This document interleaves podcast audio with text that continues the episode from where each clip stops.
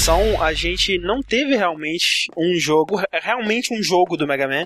A gente teve, né, o Mega Man 9 e o 10, a gente teve provavelmente algumas é, compilações, relançamentos, coletâneas e outras versões lançadas em mídia digital e tudo mais. Mas um, um jogo digno da franquia Mega Man mesmo a gente não teve, né, cara? Pois é, velho. E os que iam ter foram cancelados, basicamente todos, É. né, velho? Isso Pois é. é. muito estranho, cara. Você tá falando então que aquele Mega Man de iOS não é digno? Pois é, remake, né, relançamento, qualquer coisa, né? Tipo, parece realmente que a série ela estagnou, né, cara? E talvez É. seja até culpa deles mesmos que criaram tanto spin-off, tanta série paralela que fica meio difícil você saber o que, que você vai acompanhar, né, dentro disso tudo. Sim, e é um jogo meio complicado de se adaptar pra hoje em dia também, né? É, pros padrões do que seria um AAA hoje em dia, realmente eles não conseguiram acertar essa fórmula ainda, né? Né, mas sei lá, acho que um, um Mega Man decente que a gente curta não precisa ser AAA. A, a gente sabe disso, mas a Capcom parece que não. E esse podcast é para os executivos da Capcom que nos escutam. Todos os programas. Para vocês, executivos, relembrarem como vocês já fizeram isso uma vez, quando a série também estava é, estagnada e precisando dessa revitalização. No começo dos anos 90, vocês fizeram essa revitalização de forma espetacular com a série do Mega Man X. Eu sou o André Campos Eu sou o Ricardo Dias. Eu sou Sushi Man. e esse é o 33º Dash Podcast no Jogabilidade.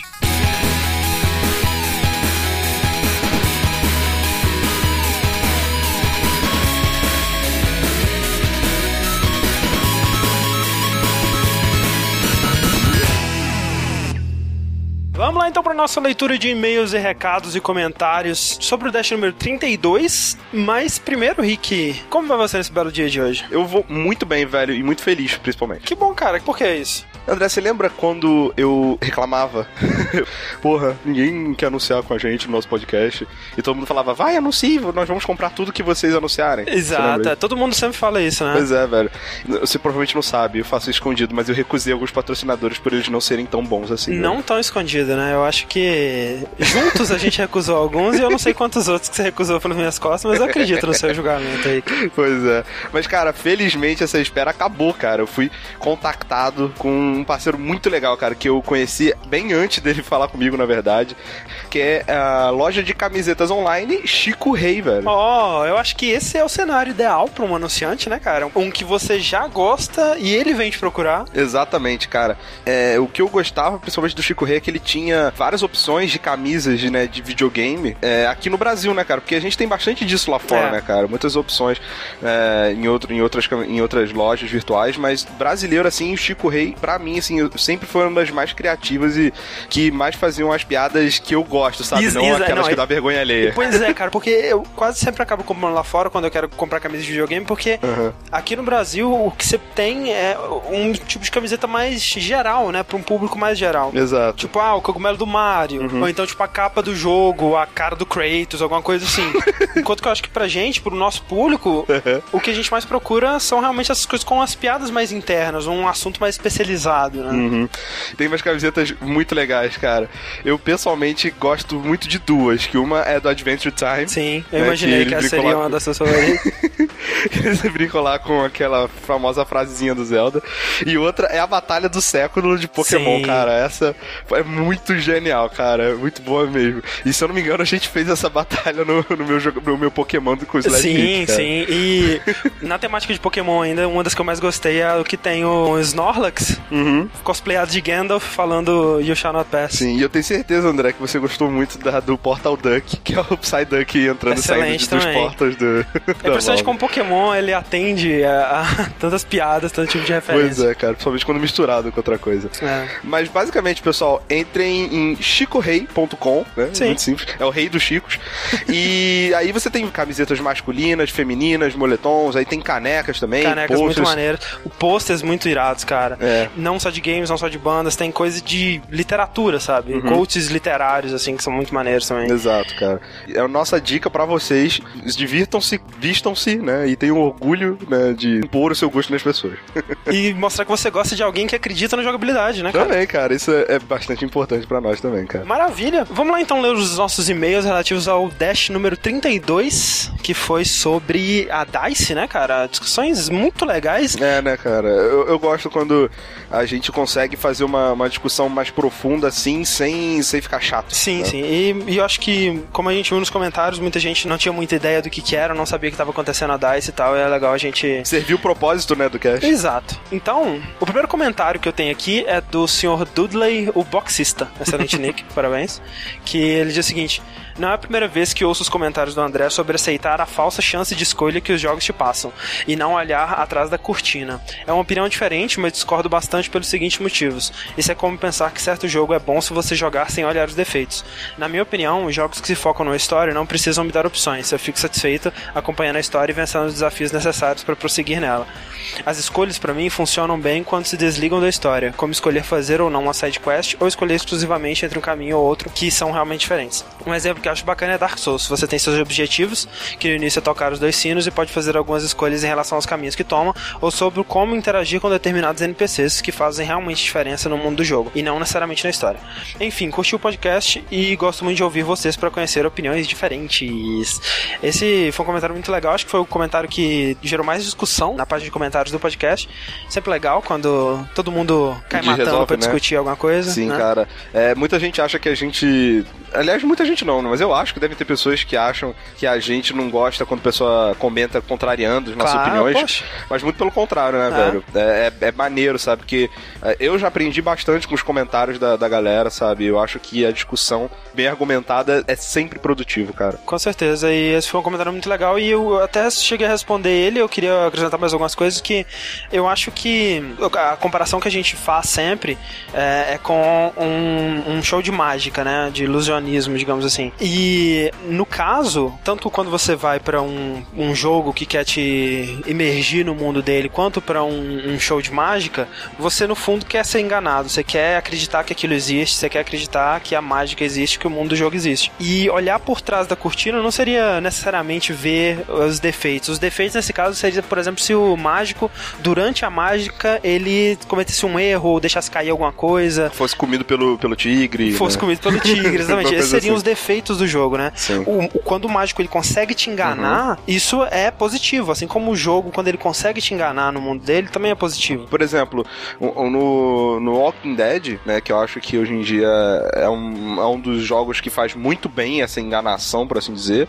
Aham. É, se você não jogar duas vezes, ou se você te- se manter é, meio que cego pra. pra- Sim, não conversar com outras pessoas pra saber o que elas Isso, fizeram. exato. Você não, você não vai perceber isso, sabe? Você não vai perceber que o jogo ele, ele tá tentando te enganar. É, é lógico que existe mérito em você pesquisar, em você explorar, você ver o que, que ele fez certo, o que, que você fez, ele fez errado, discutir com os outros, né? Pra saber. É, justamente até diferenciar um jogo quando ele faz uma mágica bem feita ou mal feita, Exato. digamos assim. Não, e, existe o mérito também no jogo que ele se dá o trabalho de realmente fazer vários caminhos diferentes e, e, a- criar as consequências diferentes para cada é, escolha que você toma e tudo mais. Mas é cada vez mais complexo de fazer isso hoje em dia porque os jogos estão muito mais complexos, né? Então você precisa fazer uma cinematic diferente, fazer o, o- o dublador gravar falas específicas para cada tipo de possibilidade, né? Então, quanto mais opções, quanto mais possibilidades que a sua história tem, mais difícil vai ser de você fazer todas elas de qualidade homogênea. E isso que ele falou do Dark Souls, você poder escolher vários caminhos e tudo mais, realmente pode escolher, mas acabam sendo escolhas falsas também, né? No começo você pode escolher se você vai pro cemitério ou se você vai pra New London, mas no fundo você só pode ir pra Deadburg, né? E pra tocar os dois sinos, você, às vezes você vai escolher ir pra um lugar ou outro diferente aqui e ali, mas no fim das contas você vai terminar no mesmo lugar. Na construção do personagem você tem várias escolhas, né? O que que você vai upar, que tipo de arma você vai usar, você vai usar magia, se não vai, mas isso não tem como você comparar em complexidade com as escolhas de um Walking Dead da vida, né? Tipo, esses são valores matemáticos que você tá colocando ali, enquanto que no Walking Dead, tipo, ah, você deu ou não deu a barrinha de cereal pro filho do Kenny, sabe? É um nível de complexidade muito maior. Exato. É muito fácil você comparar uma maçã boa com uma maçã ruim, né? Sim, sim. Difícil você comparar maçãs com Exato. Mas muito obrigado, senhor Dudley, o boxista. Próximo comentário aqui é do João Vicente. Ele fala o seguinte: Acabei de ouvir o cast. Primeiramente, meus parabéns. A discussão foi de um nível muito alto mesmo. Sinto-me inspirado por ouvir tantas ideias interessantes sobre os videogames. Muito obrigado. Gostaria de comentar que acho muito interessante a relação que nós jogadores temos com a indústria. Vocês falam de falsa ilusão que um jogo pode trazer ao criar supostas escolhas, e eu digo que nosso dia a dia como consumidor destes produtos também parece uma escolha falsa. Somos inundados de propaganda que nos levam a jogar os AAAs e sentimos enorme prazer ao conhecer aquele indie obscuro excelente que desperta novamente a sensação de descoberta. Falamos apaixonadamente de Journey, mas este jogo indie, mesmo sendo mais vendido da PSN, quase não foi terminado por falta de financiamento. E mesmo com o sucesso, seus criadores não estão ricos o suficiente para criar jogos apaixonados sem se preocupar-se com o financeiro. Ou seja, tivemos a ilusão de escolha entre blockbuster e indie, mas o final é o mesmo. Call of Duty vai continuar a vender milhões de cópias todos os anos. Sinceramente, não vejo outra maneira para a indústria. Ela será liderada pelos jogos populares e os criativos, hoje na figura dos independentes, serão pequenos goles de água em um deserto de criatividade. Olha, É um só. poeta Porra. esse. Cara, é excelente esse É, muito comentário. bom, Gil Vicente. Não que eu concorde com você, mas foi um excelente comentário. Sei. Eu gostaria que as pessoas não vissem as coisas desse jeito, porque, primeiro, eu acho que o fato simplesmente que Journey existe Uhum. e que tá tendo todo esse reconhecimento significa que algo muito importante tá mudando, É. né? Na maneira que esses jogos indies e esses jogos menores, jogos mais artísticos estão sendo vistos, né? né, Jonathan Blow na apresentação do PS4, né? É uma coisa que nunca aconteceria antigamente no PS3, por exemplo. Né, é uma estrada que esses jogos estão percorrendo. Eu acho que eles estão tomando o espaço deles. E outra, é, acho que dizer que vai ser sempre a mesma coisa porque Call of Duty continuou vendendo e Journey não vendeu é como, sabe, falar que ah, é só um voto, não, não interessa, né? Você tem também que votar com seu dinheiro, né? Com o que você acredita que é o melhor jogo, né? Então, se você acha que jogos independentes são importantes, que a mesmice dos AAAs está prejudicando o mercado, não compre os AAAs, compre os jogos que você acredita, os jogos de desenvolvedores que você respeita. O que eu acho é que existe espaço pra todos. Com né? certeza. É, por exemplo, eu adoro jogos indies, mas, cara, eu gosto de Call of Duty, Sim. sabe? Eu gosto de Bioshock. São jogos que eu vou comprar, que são é, grandes investimentos das indústrias, mas é aquela coisa que a gente vem comentando. Isso cada vez vai ficar mais raro pelos riscos, né, cara? Sim. São poucos jogos realmente AAAs que sobrevivem ao massacre que é você tentar fazer render os 40 milhões que você investiu, Sim, sabe, pra sim. fazer o jogo. Então, assim, o que o André falou é muito certo. Compre o que você gosta. É, e, e se você gosta de Call of Duty, não se sinta culpado, sabe, por isso Exato, também. Eu, cara. eu comprei o Black Ops 2 porque Uhum. me pareceu um jogo interessante. Foi, foi tipo isso, eles tentaram fazer algo diferente, ok, vou dar uma chance. Uhum, Exato. E você nunca comprou os anteriores, né? É, o último que eu tinha comprado antes tinha sido o Modern Warfare 2, então tinha bastante tempo. Então, é, acho que é interessante isso sim. é, e não fique tão pessimista, né? As coisas eu acho que estão É. melhorando. Estão melhorando, estamos evoluindo. Uhum. E o terceiro e último comentário que eu tenho aqui é do Locomil, que ele diz o seguinte: Achei em alguns pontos um pouco de desprezo por parte de vocês. Venerar desenvolvedores já consagrados é fácil, mas talvez manter uma visão um pouco mais aberta sobre outros tantos que não são conhecidos como a CEO do Wii seria legal. Não sabemos o que vai acontecer daqui pra frente. E se essa nova geração de minis consoles abertos celular for o futuro mesmo? E se esses hoje desconhecidos se tornarão deuses? Tirando o Gabe, que todo mundo já paga pau mesmo. Acho que a gente paga muito pau do Gabe mesmo, né, cara? A gente tem Sim. que.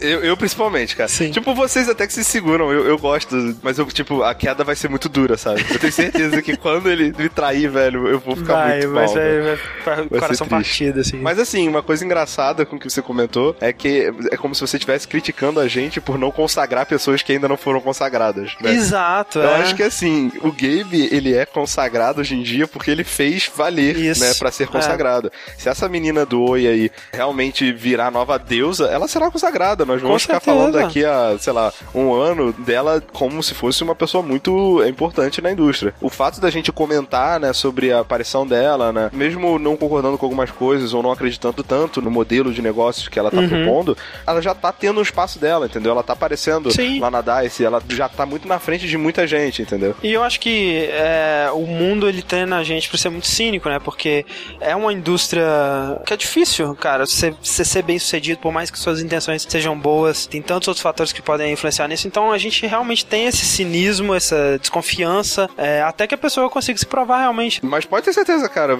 Venere, venerei a EI quando for merecido e quando tiver Com certeza. oportunidade. Maravilha, esses foram nossos comentários do Dash 32, Rick. E você lembra há muito tempo atrás, há mais de um ano atrás, quando a gente Caraca. fez o podcast sobre To the Moon? Eu lembro, cara, eu lembro quando você. Eu tava no Rio, É. aí você me ligou, tipo, caraca, Rick, você tem que que jogar esse jogo assim que você chegar em casa. Meu Deus, André, calma, velho. Não, você tem que jogar, cara, e de uma vez só, você tem que sentar e jogar. Aí eu cheguei no Rio, tipo, ia trabalhar, eu virei à noite, Aham, saca? Tipo, jogando esse negócio. Foi muito foda, porque o André ele ficou, tipo, meio que acompanhando nos cafés. Onde é que você tá? E agora? E agora? Aí eu virei pra ele, chorei a primeira vez. Foi bem maneiro. E cara. logo em seguida a gente gravou. Naquele podcast a gente fez uma promessa, né, Rick? A gente anunciou um projeto que a gente tava fazendo a, a tradução oficial do jogo To The Moon, né? É, autorizada pelo criador, o senhor Kangal. Essa tradução ela foi concluída já há alguns meses e já foi lançada. É. E a gente tava esperando, na verdade, ela tá disponível no Steam, que é um- o mercado de game Sim. mais fácil pra todo mundo, né? Especialmente aqui no Brasil atualmente. A gente tava esperando sair lá pra poder realmente divulgar direito e, e- e tudo mais. Só que eu acho que recentemente o, o Kangal, a Freebird Games, ela anunciou o próximo projeto dela. Eu imagino que o, o Kangal ele esteja bem ocupado, né? Trabalhando nesse novo projeto. E com isso eu, eu não sei quando ele vai poder lançar a versão traduzida no Steam, mas a gente tá esperando. E enquanto isso, se você não comprou o To The Moon ainda, você pode comprar no site da Freebird Games, tá linkado no post. Uhum. Mas você pode comprar no Steam se quiser. Sim, aí que tá. Não é da maneira ideal ainda, mas quem já tem o jogo ou quem só puder jogar no Steam, também já pode jogar a versão brasileira. Porque você pode fazer uma gambiarra que a gente descobriu que dá pra fazer, que é baixando a versão de demonstração no site oficial, que é na real a versão completa do jogo, que tá só bloqueada por um sistema lá de DRM que bloqueia depois de uma hora e você tem que pagar. Mas o que você vai estar baixando é o jogo completo. E basta você pegar os arquivos que estão na pasta e substituir pela pasta do jogo completo que você já tem instalado no Steam ou no GOG, ou seja lá onde você comprou. Tem um tutorial que a gente vai linkar também no post. É importante que você saiba o que você está fazendo, né? A gente não se responsabiliza se você deletar a sua pasta Windows. Seu System 32, se deletar. Exato. É muito simples, é um Ctrl-C, Ctrl-V ali. Funcionou com todo mundo que eu, que eu sugeri, funcionou comigo, eu testei, o Sushi também testou. E até agora a gente não recebeu nenhuma crítica da tradução, tá todo mundo gostando. A gente não recebeu nenhum erro, nem de ortografia, nem de gramática. Tipo, você escreveu sapo com C cedilha. É, tipo lá. isso, o que eu achei É. que fosse acontecer muito. É, mas graças aos nossos revisores também, né? O Marcelo Lima Souza e o Bruno Isidro, Uhum. eles fizeram um excelente trabalho. E a gente espera que todo mundo que tava afim de jogar, e os que jogaram já também, que joguem de novo, Isso. prestigiem esse projeto de tradução que foi muito divertido e é um jogaço Sim. ainda. André, você tem noção de que nós agora fazemos parte da indústria de games? É verdade, a gente Nós pode. temos nossos nomes em créditos de, de um videogame. É verdade, a gente pode fazer a nossa própria página no Giant Bomb, né? Porra, cara? velho, é muito foda, cara. Eu tô muito emocionado. no Mob Games. Muito bom. E se você não sabe ainda, se você não tem certeza se é algo que você gostaria de jogar ou não, escute o início do podcast do Dash número 3, se não me engano. Uhum. Ou baixa o demo mesmo, né, cara? É, Joga o baixo demo. é um demo de uma hora e o demo você já pode jogar em português sem gambiarra, sem nada. E Isso. tá tudo linkado aí. Show de bola. E outra, cara, eu fico sem jeito de insistir com o Kangal, porque ele tá Ocupado, né, aparentemente. e ele e eu quero ver o novo projeto dele, eu não quero atrasar o novo projeto dele com isso. Mas se vocês quiserem insistir, eu não vou impedi-los. Então, a gente vai linkar também o Twitter do Kangal. Se vocês quiserem perguntar pra ele quando que é a versão brasileira, porque eu acho que quanto mais gente perguntar, mais ele vai ver que tem interesse nisso, né? Isso. E mais ele vai se motivar a disponibilizar no Steam, né? Pois é.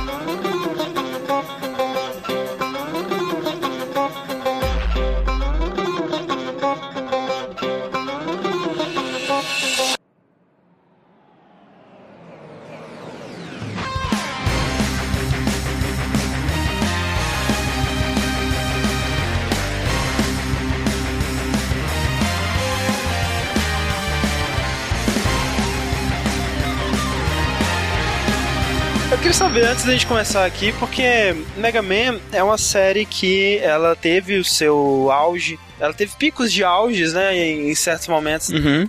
Qual que vocês acham que foi o apelo de Mega Man? Por que, que eh, foi uma série que deu tão certo e uma série que, mais do que jogos comparados a ela, por exemplo, o próprio Metroid, né, que é um, é um jogo mais ou menos do mesmo estilo, talvez um pouco mais complexo, com uma pegada diferente, mas é um shooter, Uhum. 2D, side-scroller, com plataformas e tudo mais Sim. que também é um jogo que tem um, um- um público muito fiel, um, um sucesso mais cult, assim, mas nunca teve o mesmo sucesso comercial que o Mega Man teve, né? O próprio Contra, na época ele teve um pouco de sucesso, mas foi algo bem da época mesmo, que não conseguiu se repetir mais depois, né? Isso do primeiro Mega Man, né? Do- da primeira É da, série. sé- é, é, da série como um todo, porque acabou que não mudou muito. Sempre que o Mega Man fez sucesso, Uhum. foi seguindo uma certa fórmula, Sim. né, cara? Ele nunca. Primeiro, assim, eu acho que ah, o carisma do personagem é, é- é importante, né, cara? Uhum. Você não tem nenhum outro personagem que abre a boca assim quando pula e, e é tão fofinho e azul, né? Isso é uma coisa. Ah, o sprite do pulo dele é, É o melhor sensacional, né? Mas, é, falando um pouco mais sério agora, eu acho que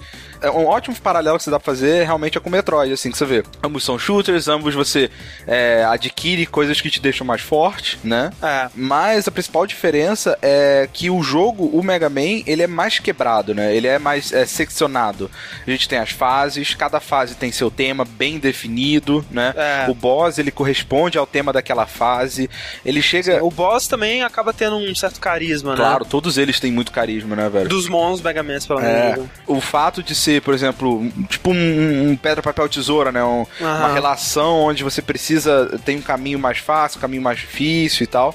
Ele acaba aguçando eh, sentidos diferentes do que o Metroid, por exemplo, onde o Metroid talvez exploração, é, um pouco mais de, de ambiente, né? Sim. Quando no Mega Man é um jogo muito mais alegre, muito mais ativo, onde você tá constantemente forçando seu reflexo, sua memória pra se eh, lembrar da- da- dos padrões, dos inimigos, Sim. né? Ah, a música, você vê, porra, a música de Metroid é totalmente dark, né? Sério, é, toda. ambi- é pra, pra ambiente mesmo. Sim, sim. A do Mega Man não. A música, pô, muito puxada pra rock e tal. Então, assim, Sim. eu acho que acaba tendo um apelo maior mesmo, sabe? É, é mais popular. É né? verdade. Atinge um público maior, é verdade. É, é mais fácil de digerir. É. né? Mas Sim. então, assim, em 1993, no Japão, o Super Nintendo é, já tinha sido lançado, né? Na verdade, lá ele se chamava Super Famicom, né? Uhum. E ele já era um grande sucesso com jogos como o Super Mario hoje, como o Final Fantasy IV, como Star Fox até, como Link to the Past, né? A maioria dos grandes clássicos de Super Nintendo que todo mundo geralmente pensa já tinha sido lançado. E a série é, Mega Man, né? Também por lá conhecido como Rockman. Mesmo durante a- os três anos de existência do Super Nintendo, ela continuava lançando anualmente seus jogos no Nintendinho, né? E no Japão já tava no sexto jogo, né? Direto. Seis anos seguidos lançando Mega Man, Mega Man, Mega Man. Os jogos continuavam a ter um certo sucesso por lá, mas decaindo, né, cara? Porque era aquela mesma fórmula, né, aquele mesmo molde, é, sempre se repetindo e continuava sendo lucrativo pra Capcom porque, como tem esse molde, né, é muito fácil você fazer uma sequência pro Mega Man. Quer dizer, é relativamente muito fácil, né? É mais fácil do que você fazer, por exemplo, uma sequência do próprio Metroid. É interessante que a estrutura do Mega Man é muito bem definido, né, cara? É. É, não muda quase nada é, a estrutura do é jogo, meio assim. que uma expansão, né, cada sequência. Exato. Basicamente, você troca as peças, né? É, você vê, nós temos os bosses, nós temos as fases, nós temos o, a fase do Willy, nós temos aquela parte antes do, do Willy que a gente vai lutar com todos os bosses. Tipo, é, É. bem estruturado, né? Exato. é. Você só, por exemplo, porra, é, vamos ver o Mega Man novo, vamos pensar em bosses diferentes, aí você faz a fase desse boss pensando no design dele. Se for um Mega Man bom, vai ser um design interessante, um design Isso. criativo, um design. ah, E aí você bota o Willy no final. E isso pode ser até talvez um, um dos motivos que defasou já o jogo, sabe? É verdade. Porque, que nem o, o clássico, por exemplo, agora teve o 9 e o 10. Praticamente o mesmo jogo, mudando Aham. as fases e os bosses. E o, e o X a mesma coisa. Eu acho que por isso que estagnou o jogo, sabe? É, no próprio 9 e o 10 você pode ver um mega microcosmo disso aí que aconteceu na, na série clássica, depois na série X que a gente vai falar aqui. Mas é, tipo assim, quando lançou o 9, né, tava todo mundo muito saudoso, porque tava nessa época de, né, revival do gráfico pixelado, essa coisa toda. E todo mundo ficou super empolgado e foi muito bem sucedido. E todo mundo jogou, achou foda, né? Relembrou a época de Mega Man e tudo mais. E aí quando lançou o 10, todo mundo, ah, é só mais aquilo de novo. E o que a Capcom precisou fazer nessa época, né, no início dos anos 90, ela vendo que ah, tava decaindo, é fazer realmente o pulo finalmente do Mega Man pra nova geração. Que já tinha demorado muito, né? Porque se você for para pensar, 93 já era o meio da era do Super Nintendo, né? Dali a dois anos você já teria o Nintendo 64, né? Uhum. Eu sempre, eu sempre tive a impressão de que o Mega Man X foi um dos primeiros jogos do Super Nintendo e não, né? Ele foi lançado bem lá na frente já. É, então alguém na Capcom finalmente juntou essa equipe de elite e criou essa nova roupagem que hoje nós conhecemos como o Mega Man X ou Mega Man X, mas a gente vai falar X, né? É, X, né, gente? Sim. É porque se a gente falar Por. X, a gente vai ter que falar Zero, né? É verdade. Então não é interessante. E a gente vai ter que falar o Dr. Wily também, então. Uma coisa interessante sobre essa equipe que construiu a série Mega Man X é que hoje a gente sabe que é uma equipe de elite porque existem sites como o Mob Games, como o próprio Giant Bomb, composto por pessoas que vão atrás dessas informações e catalogam essas pessoas, esse tipo de coisa.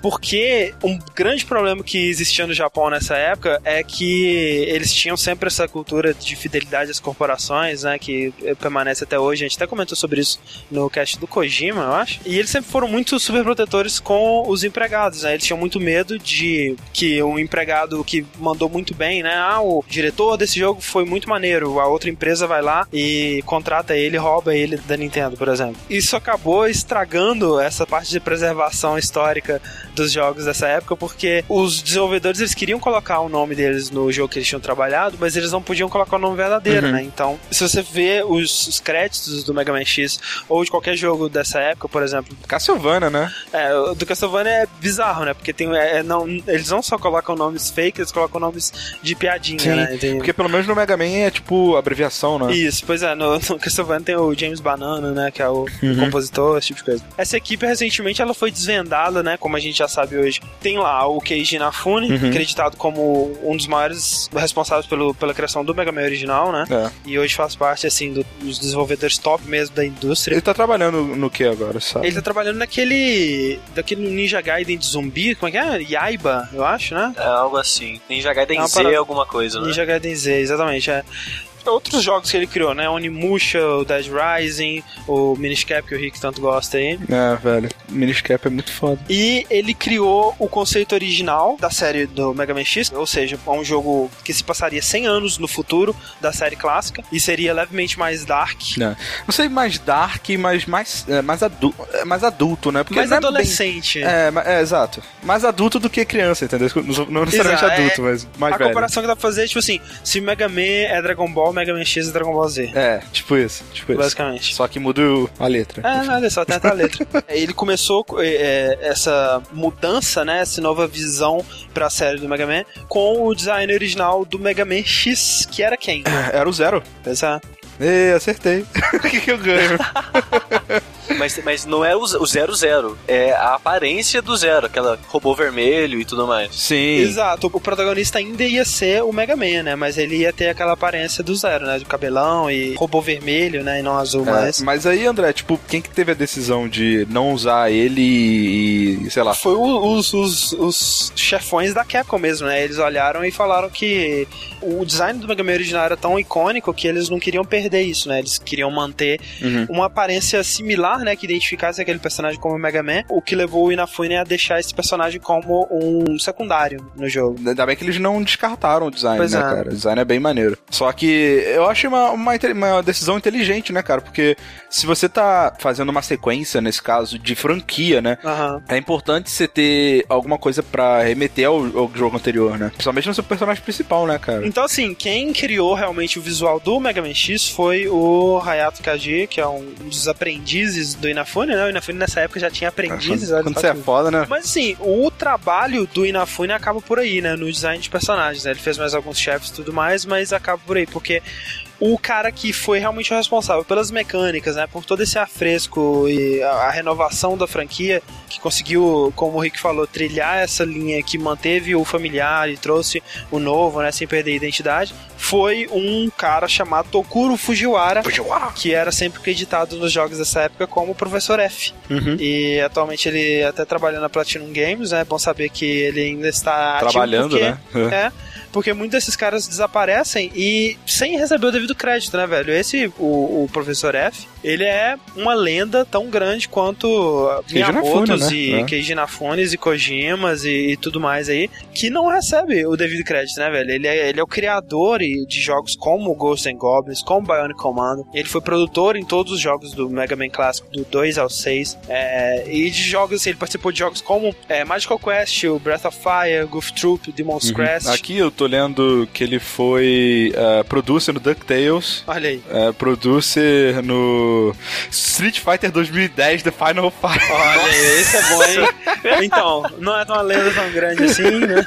Lendas também erram, né, velho? Lendas também erram. É. Mas muito jogo bom. Sim, olha só, ele foi é, General Producer em Resident Evil. Pois é, aí é, é, aquele timinho da Capcom dessa época, né, cara? Sim, esse cara é A bom. galerinha que hoje se dispersou, infelizmente, mas era um pessoal muito bom, né? É, então, assim, o cara, ele realmente manda muito bem, né? Só que, sei lá, provavelmente esse negócio de Professor F fudeu um pouco, né, a vida dele.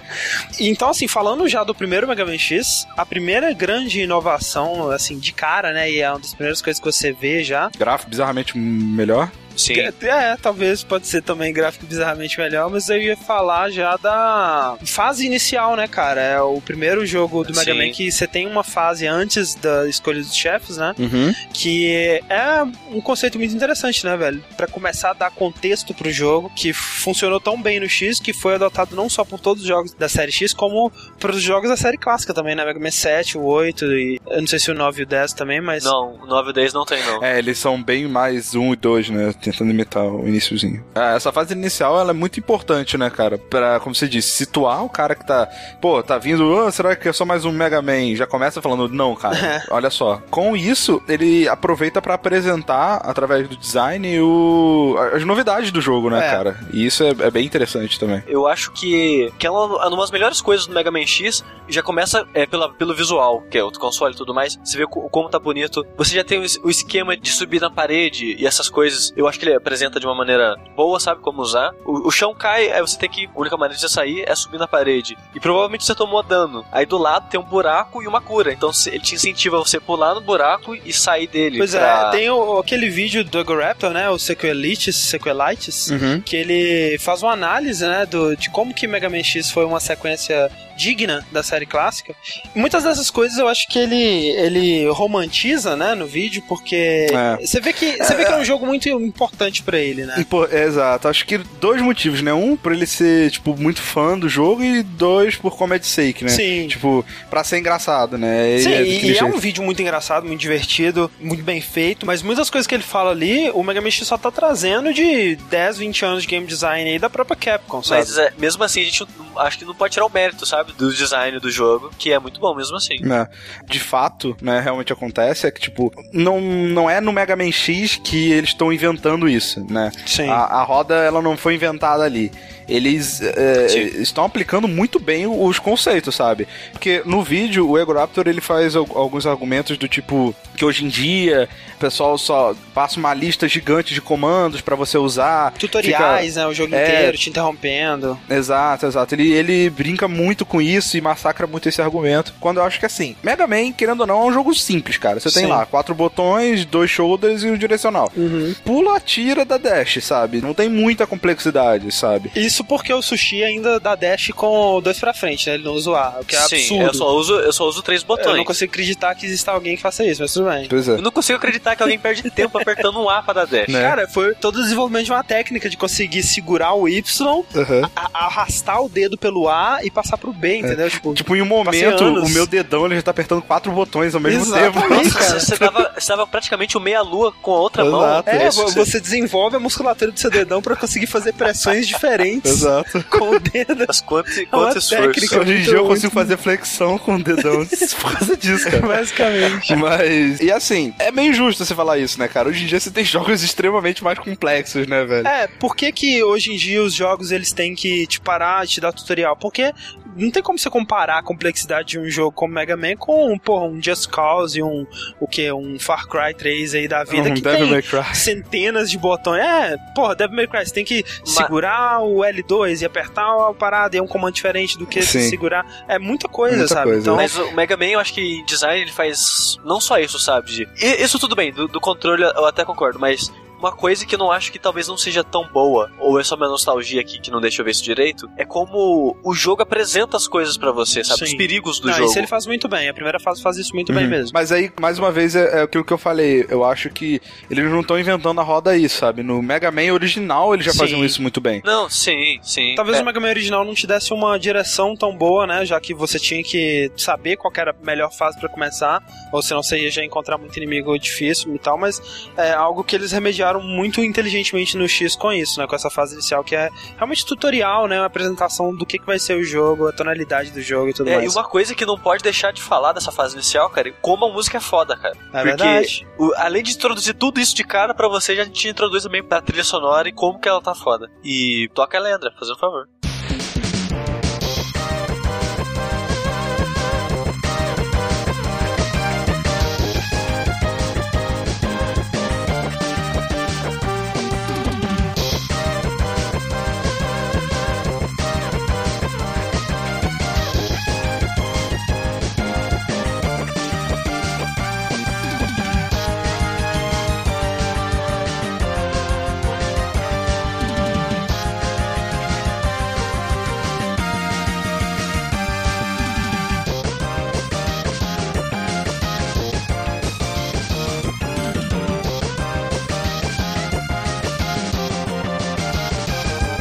Pô, muito foda essa música, pra mim é uma das mais icônicas de Mega Man X1 e é, realmente a- apresenta de cara a trilha, Sim. né? Que é também um dos pontos mais fortes do, do primeiro jogo. Da série, né, cara? Mega Man sempre série, foi é. muito importante a trilha sonora. E eu acho muito legal como que a gente consegue ver o poder do Super Nintendo favorecendo isso, né, cara? Porque no Nintendinho já era foda a trilha. É, eu acho que a gente vai vendo, assim, né, quais são os pilares pra um bom jogo do Mega Man. Eu acho que o primeiro que a gente pode chocar aqui de cara é a trilha. Uhum. Sim, Depois a gente vai falar de outros. Mas todo bom jogo do Mega Man tem uma trilha foda, pode reparar isso. Sim. E no caso do Mega Man X, como era muito comum na época, a trilha dele não foi composta por uma pessoa só, né? Foi feita por aquela banda da, Da Capcom. da Capcom, a Off Lila, que também fez na época o Street Fighter 2, né? Aquela mesma galerinha ali. Era uma panelinha da Capcom que fazia tudo de bom, né? A patota da Capcom naquela época. É, outra coisa que eu acho muito importante na que caracteriza um bom jogo do, do Mega Man é, é a jogabilidade no sentido de resposta, sabe? De velocidade com que o personagem anda, o pulo dele, o controle Sim. dele no ar, sabe? É, isso foi uma coisa que eu acho que eles acertaram no X, assim, é um pouco diferente do que é no Mega Man clássico, né? Porque eles adicionam alguns elementos, né? E com isso a, a jogabilidade tem uma, um- Ela flui de uma maneira diferente, realmente. E, e flui bem melhor, na minha opinião. Eu também acho, eu também acho que ela foi melhor do que na série clássica, mais Não. ágil, né? Normal Sim. também, né? Porque o jo- esse jogo em si, ele se beneficia, né, cara, é, do Super Nintendo também nesse sentido. Mais Sim, botões, sim. né? Mais possibilidades. Isso, o Mega Man ele é mais apto no, no X do que no, no- na série clássica. E aí eles conseguem refletir nisso novos tipos de desafios no jogo, né? Ou seja, você tem chefes que vão re- requerer que você use o, o dash, que use a escalada na parede, né? Você vai ter fases mais verticais, né? Enquanto Uhum. no Mega Man clássico. Era bem mais horizontal. Porque é uma diferença também é que no Mega Man clássico, enquanto você tinha telas, assim que você passava, você congelava tudo e a tela andava pra frente, o Mega Man X ele é muito mais contínuo. né? Mas onde que. A única hora onde o, o Mega Man X para e avança depois? Aonde, Rick? Nos bosses, né, velho? Naquela salinha antes do boss, né? Só pra construir a tensão ali, né, cara? Isso, e, e mais uma vez fazer uma pequena referência à série clássica, né? Porque velho? não tinha necessidade, né, disso. É só realmente uma referência mesmo. Sim, sim. E muito bem feita, por sinal, porque dá um contraste muito legal. Como a fase inteira é fluida, quando você chega naquela parte e tudo para pra avançar,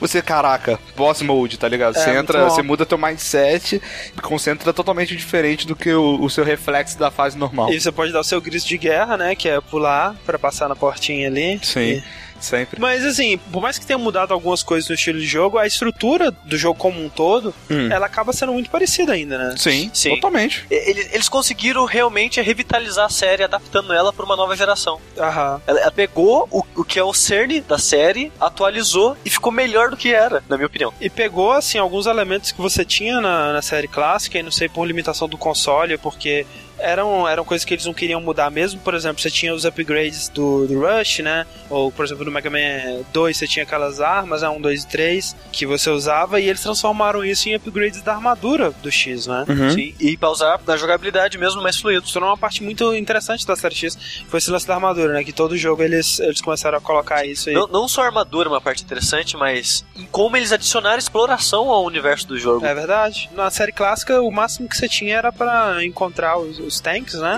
Sim. É, acho que no 5, que eu tenho lembrança que eu joguei bastante o 5, não me pergunte por quê, cada fase tinha uma letra. E você conseguia, você conseguia formar o Rockman 5, Ah, tá. aí você ganhava uma roupa especial, um tiro especial, se não me engano. Mas uma coisa que é, que é interessante também é, como a gente falou, né? Uma das características do primeiro Mega Man que fez muito sucesso é aquela coisa de você derrotar um boss, pegar o poder dele e com isso você usar pra derrotar outros bosses e tal. Aham, sim. Eles com certeza notaram que isso era um ponto forte e com essa parada da armadura quiseram ampliar, né? Essa, Ah, essa sim, sim. esse design dentro do próprio jogo. E acaba combinando muito bem com ah, o tema, a ambientação do jogo. Uma coisa que o Egg Raptor fala e que eu também eu, eu concordo, talvez não também tão exagerado quanto ele fala, mas que é interessante, é que o Mega Man, o X, até pelo ser um tema um pouco mais dark, né, como o André falou, mais adolescente, né, ele tem muito essa parada de, de superação. Logo na primeira fase, você realmente enfrenta o Vile que você é obrigado a perder pra ele, você não É. consegue derrotá-lo. Então é legal é, mostrar que um, um inimigo que você previamente não conseguia derrotar, você com ah, os upgrades, né, com os outros poderes dos outros vilões e você vai evoluindo o seu personagem, você vai deixando o Mega Man mais forte e com isso você consegue atingir seu objetivo. né? É, Então eu acho que tem essa- um arcozinho de herói. Exa- herói exato, essa cena é muito maneira porque é a cena que introduz o Zero também, né? Uhum, é. E é. justamente isso, porque o Zero ele te salva ali naquele momento, ele destrói a armadura que o Vile tá, né? E, te, te liberta. E ele fala justamente isso, ele fala que é, você vai poder se tornar tão forte quanto eu. Então, assim, é meio que aquele lance de você ver o cara que é tão forte que destruiu o inimigo que você não conseguiu nem arranhar. É. E você vai se tornar tão forte quanto ele. E essa é realmente o arco que ele que o jogo vai propor pra você, né? Uhum. E que se você explorar, e se você vencer todos os chefes, e se você encontrar as armaduras e os tanks e os corações e tudo mais, você vai chegar no final e você vai ser realmente mais forte que o Zero, né? Então, Exato. Ou não. mais forte que o Zero você vai, porque o motivo desse podcast que nós estamos gravando pela segunda vez é mostrar que o Zero é uma farsa. Cara,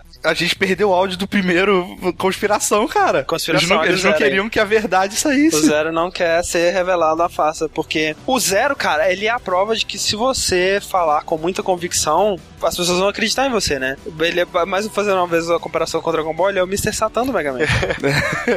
porque ele é simplesmente o cara que tava na hora certa, no lugar certo, vezes o bastante, né? E ele foi convincente o bastante pra todo mundo acreditar que ele é foda. Mas André, tem um detalhe que você, você não tá falando. O quê? Que no Mega Man X, a melhor arma você pega se você conseguir o braço do Zero. É, na verdade, o melhor arma você pega se você chegar no, no final da fase do armadilho sem tomar dano vezes suficiente pro Dr. Light aparecer com a faixinha do Rio na testa. E você pegar o Hadouken. Ok, mas você não vai estar com a sua vida cheia o tempo todo. Se você for bom o suficiente, melhor que o zero, você vai. Mas assim, o fato dele ter a melhor arma não significa que ele é melhor. Ele simplesmente verdade. tá mais bem armado. ué. É, ele recebeu uma, uma- Porque olha só, o que, que o Zero faz no começo do X? Ele tá lá na, na tocaia, ele espera o X e o Vile começarem a se enfrentar. Aí ele espera os dois estar lá conversando, né? Preocupado. Ele chega da distância, dá um tiro de sniper e assume o crédito pela porra toda. É. Né? Depois que você cansou o Vile, né, velho? Lutando É, com aí ele. ele vai lá dar um tirinho e fica se fazendo você vai ser tão forte quanto eu. Ah, porra nenhuma, velho, pelo amor de Deus. né?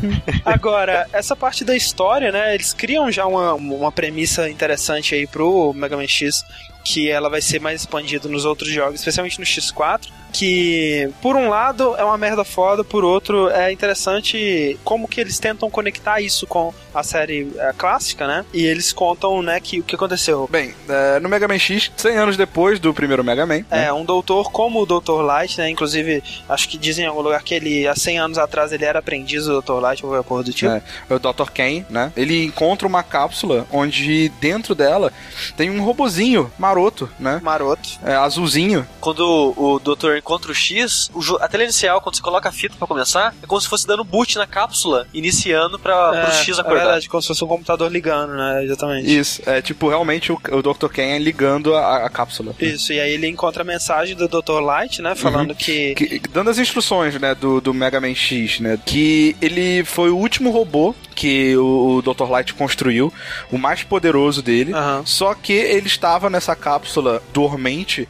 porque ele não tinha conseguido testar de maneira eficaz a parte de consciência, não é, tipo consciência. consciência, né? Tipo, a ide, ide, idone, ide, idoneidade. A ideologia, é, a idoneidade do, do, do robô.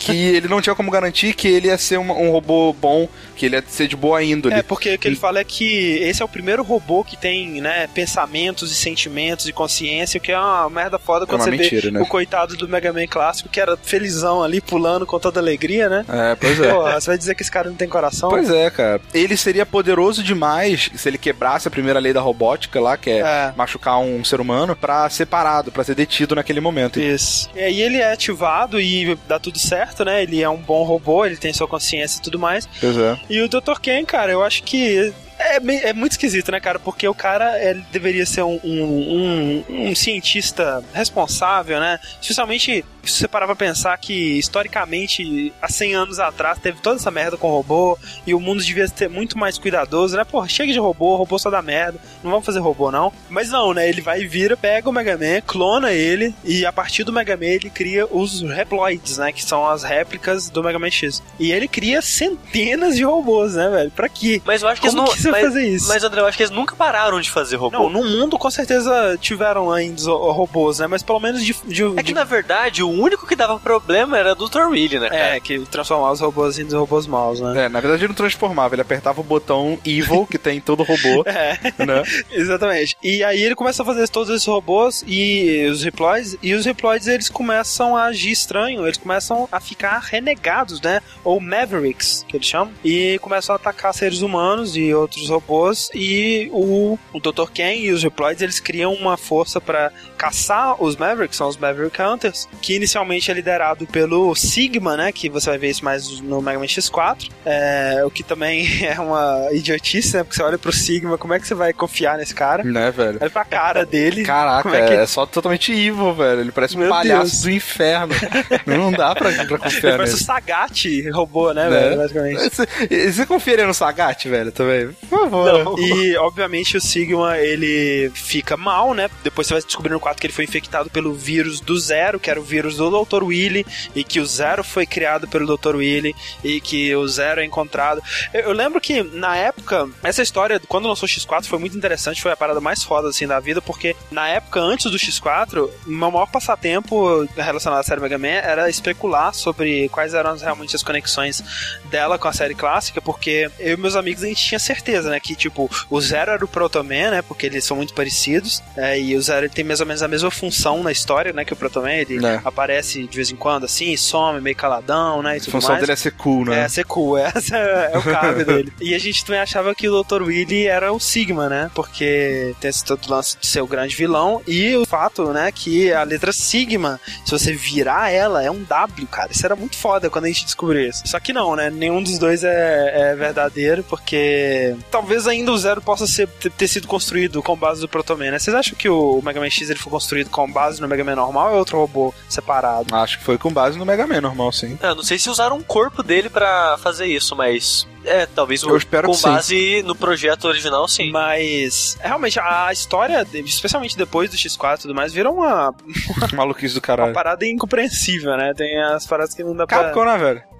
É, no próprio 2, X2, X3 já começa a virar uma, uma farra. Outra grande novidade, né, e outro pilar dos bons jogos de Mega Man, que, na minha opinião, são os chefes, né? Acho que todo bom jogo do Mega Man também tem bons chefes, né? Chefes carismáticos, como a gente disse. No Mega Man X, qual que é a grande diferença em relação aos chefes? Eles não são baseados mais em coisas homens, são em animais. Coisas homem, é. é verdade. Coisas man. É, eles perderam todo, na série clássica, todo o chefe de Mega Man era, né, o que? Woodman, é, Bubble Man, Literalmente qualquer coisa man, né, velho? qualquer coisa. Era, era- exatamente, era a temática do chefe mais a temática da fase com o sufixo man. Man. E agora eles são baseados em é, versões cibernéticas de animais, né? Ou, ou pelo menos inicialmente, porque você, no X7 você tem um que é uma cebola, né? Então vegetais também tá entrando. Ok, mas sim, é, pelo menos inicialmente é, em animais e tentando sempre fazer um nome com alguma, algum trocadilho maneiro. No X1, todos são com nomes de animais, né? Exceto o Boomer Quendia, né? Que eu nunca entendi o que, era um Quendia, né? Uhum. Mas é porque esse foi um dos únicos que eles não traduziram do, do original, né? Porque é, Quendia vem de Kuagata, que é besouro em japonês, né? é, faz sentido. Faz sentido. Ele realmente parece um besourinho, né, cara? Com... É, Boomer Coenge. Seria muito fácil eles terem introduzido pra Boomer Beetle ou alguma coisa assim. Pois é. Mas eles deixaram Coenge por algum motivo. Qual que é o, o chefe favorito de vocês do Mega Man X? Cara, vou primeiro falar da minha fase favorita, que é a do Armored Armadillo. Olha Vejam aí. só você. É uma boa fase. Cara, pra mim é uma das fases mais é, f- rápidas, né? Mais ativas.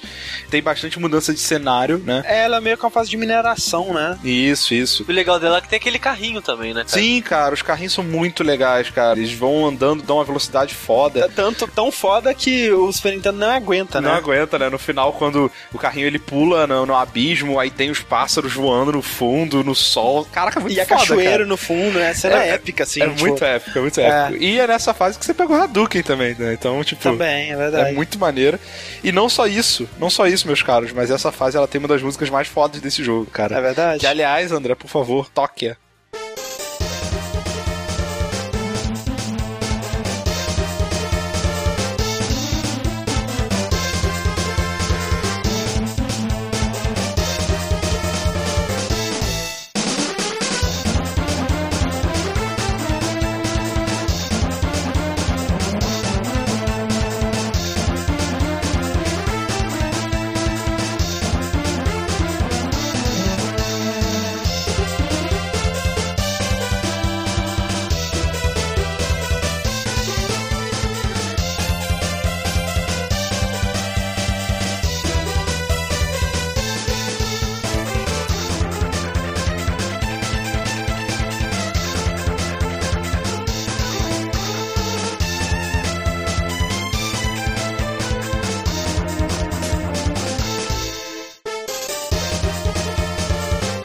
Excelente Armored de Armadilha, eu gosto muito dele, especialmente porque outra coisa que eles fizeram na série do Mega Man X é fazer com que os chefes eles reajam de maneira bem específica a certos tipos de arma, né? Aham. Ou seja, quando você usa a arma certa no armadilho, que é a arma de choque, É. que você pega com o Spark Mandrill, ele perde parte da armadura dele, né? E ele fica Mais vulnerável. é, mais desprotegido, né? Acho que foi nele foi o primeiro que eu vi isso acontecer, né? Mas você tem isso em outros. Por exemplo, no Mamute, né? No Flame Member, se você atacar ele com bumerangue, você tem como cortar a tromba dele, Isso. né? E, e ele fica tipo um porco, Isso, assim. e dependendo da ordem que você vence as fases, é, muda também, né, o cenário. Isso, né? isso é muito foda, né, cara? Uhum. Por exemplo, se você derrotar a fase do Tio Pinguim primeiro, quando você vai na do Flame Mammoth, tem coisas congeladas lá, sabe? É, que se for ela primeiro, ela é uma fase que tem um rio de lava passando, ou de, sei lá, metal derretido passando embaixo. Uhum. Se você, por exemplo, derrotar o Launch Octopus, né, que é a fase da água, se você É. derrotar ele primeiro, antes de ir na fase do Sting Chameleon, Uhum. é, a fase dele vai estar alagada, né? Vai ter umas partes que tem água, que é o único jeito de você pegar um coração que tem lá, por exemplo.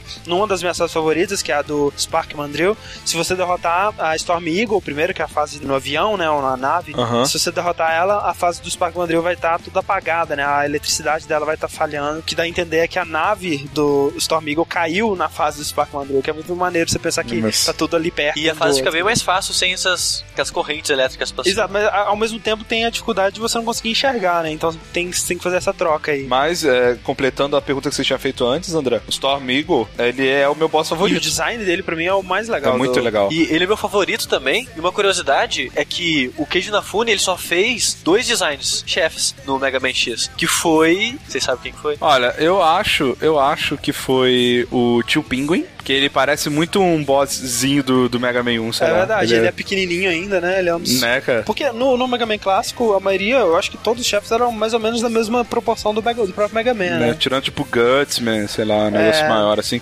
E, e o Armor de Armadillo, Ele fez o Tio Pinguim e o Storm Eagle, porque tava na cara já que eu Olha falei, aí. liguei o assunto com o Storm Eagle. Que pra mim, cara, estão entre os dois melhores designs, assim, os designs mais sem muito exagero de detalhe, né? O, o Storm Eagle, especialmente, é um design muito limpo, né, cara? É muito legal o design ele da- é, é da- muito badass, velho. Storm Eagle é badass Muito badass, é, é verdade. É um dos melhores chefes da série, mim. se não o melhor. E grande parte de eu gostar tanto assim da fase dele é pela música foda que toca. Sim. E que o André vai tocar.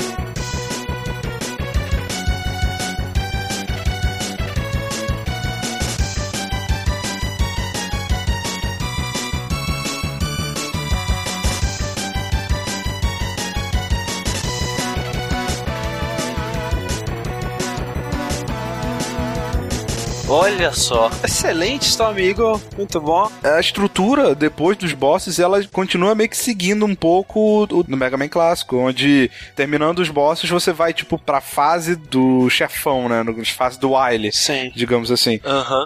Um detalhezinho menor, mas que eu achei legal na mudança da série clássica pro X, é que Hum. agora você tem um preview da fase. Ah, Sempre sim. tem um world mapzinho. É verdade. Antes você só tinha a cara do chefe, né? Dá uma sensação de que é um mundo mais coeso, né? Vamos supor que você pegou toda a sua armadura e pegou todas as armas do chefe, pegou o Hadouken e está foda pra caralho. Inclusive, essa armadura do Mega Man X1, pra mim, é a melhor da série X também. Eu acho ela também muito limpa, muito simples, né? Ela fica aquela armadura que fica misturando o azul com o branco, sem aqueles detalhes carnavalescos que vão começar a aparecer nos próximos. E se você pegar a arma do zero, você fica com o braço vermelho. É verdade. E as habilidades da armadura do X1 é, é que meio que são meio sem muita imaginação, né? Porque a perna ela te dá simplesmente o dash, o peito ele te dá simplesmente mais armadura, né? E a cabeça tem aquela habilidade de quebrar as pedrinhas que você usa pra pegar um item ou outro, mas não tem nenhuma aplicação no combate mesmo. É, eu acho isso meio boring, cara. Isso, tipo, podia colocar qualquer coisa, sabe? Você pode colocar quebrar teto, sabe? Eu achei meio. é. O que mais te ajuda mesmo é o, o, o- Buster, né? Que você pode concentrar as armas dos chefes e dar um tiro especial com cada um. Eu, eu né? acho que tudo ajuda, porque o dash muda o jogo completamente. Não, com certeza. O Dash é, é tão padrão, né? Tão necessário pro Mega Man X que em todos os outros jogos ele já vem na armadura inicial, né? Você não precisa pegar nada. Sim. Agora, esse lance do Dash, né, cara, é interessante realmente, voltando ao lance do Igor Raptor lá, porque é, ele fala, né, que o Mega Man X ele, te faz, um- ele faz um trabalho muito bom de te ensinar tudo, mas nem tudo, né, velho? Porque é uma das habilidades mais importantes que você vai ter pra jogar, que é o Dash com pulo, né, imediatamente, Sim, que o cara. jogo ele realmente nunca te ensina como fazer isso, né? É. Mas será que tinha isso no manual, velho? É, eu espero que tenha, né? Porque é uma habilidade muito. Essencial, né, velho? Mas é bizarro porque eu, quando eu joguei mais novo, eu joguei provavelmente pirata e não tinha manual. Pra mim, sabe, de alguma maneira eu aprendi isso. Eu não sei como que eu aprendi a fazer isso. Ah, sabe? não, eu também Mas- não sei como eu aprendi, mas eu aprendi. É, é. como a, gente, como a gente falou, cara, é um jogo mais simples, né? É, é, é, não tem tantas possibilidades assim, né, cara? A gente tá andando e pulando, né? Eventualmente você vai dar um dash e vai pular rápido, sabe? É. Não é algo tão misterioso assim. A gente pensa que quando a gente vai fazer um design, a gente tem que considerar que o jogador é um retardado, mas não, velho. Tipo, eventualmente, se o cara tá tentando jogar aquela merda, ele vai E pegar. pra completar aqui, né, as músicas de fases, assim, eu tava falando que uma das minhas fases favoritas é a do Spark Mandrill e a música dela é a minha música favorita de Mega Man X. Olha, Então vamos ouvir ela aí. quando fala assim, você tem que pedir pra eu tocar.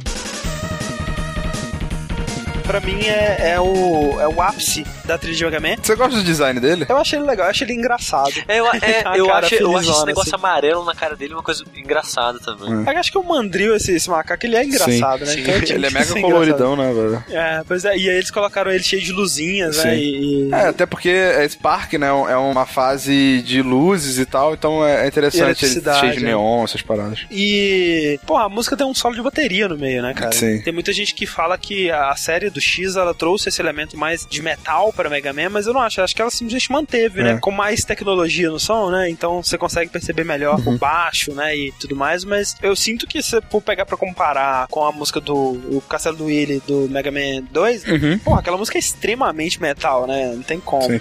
Aliás, o que mais tem é cover dessa música Porra. metal né, no YouTube. Mas tem, né? né? Mas aí você tem a primeira fase do Sigma no X1, que mais uma vez mostra que o, o Zero é uma grande farsa, porque Porque você vai enfrentar o Vile e você encontra com ele na porta. Ele, não, tranquilo, eu vou lá, vou derrotar ele, deixa comigo. X, você já fez o seu trabalho. Aí ele vai e você escuta uns barulhinhos assim, opa, não, o Zero ganhou, né? O Zero tá de boa. Uhum. Zero é isso tudo mesmo que eu sempre, que eu sempre sonhei. Porra nenhuma. Porra nenhuma, você chega lá e tá capturado É. em 5 Mas segundos. falar "Ah, obrigado, Zero. É, que bom. E aí, mais uma vez, ele te salva, né? Ele, Ele, ele pula na, na armadura do Vile e se explode. se explode, né? Pra destruir a armadura, daí você enfrenta o Vile.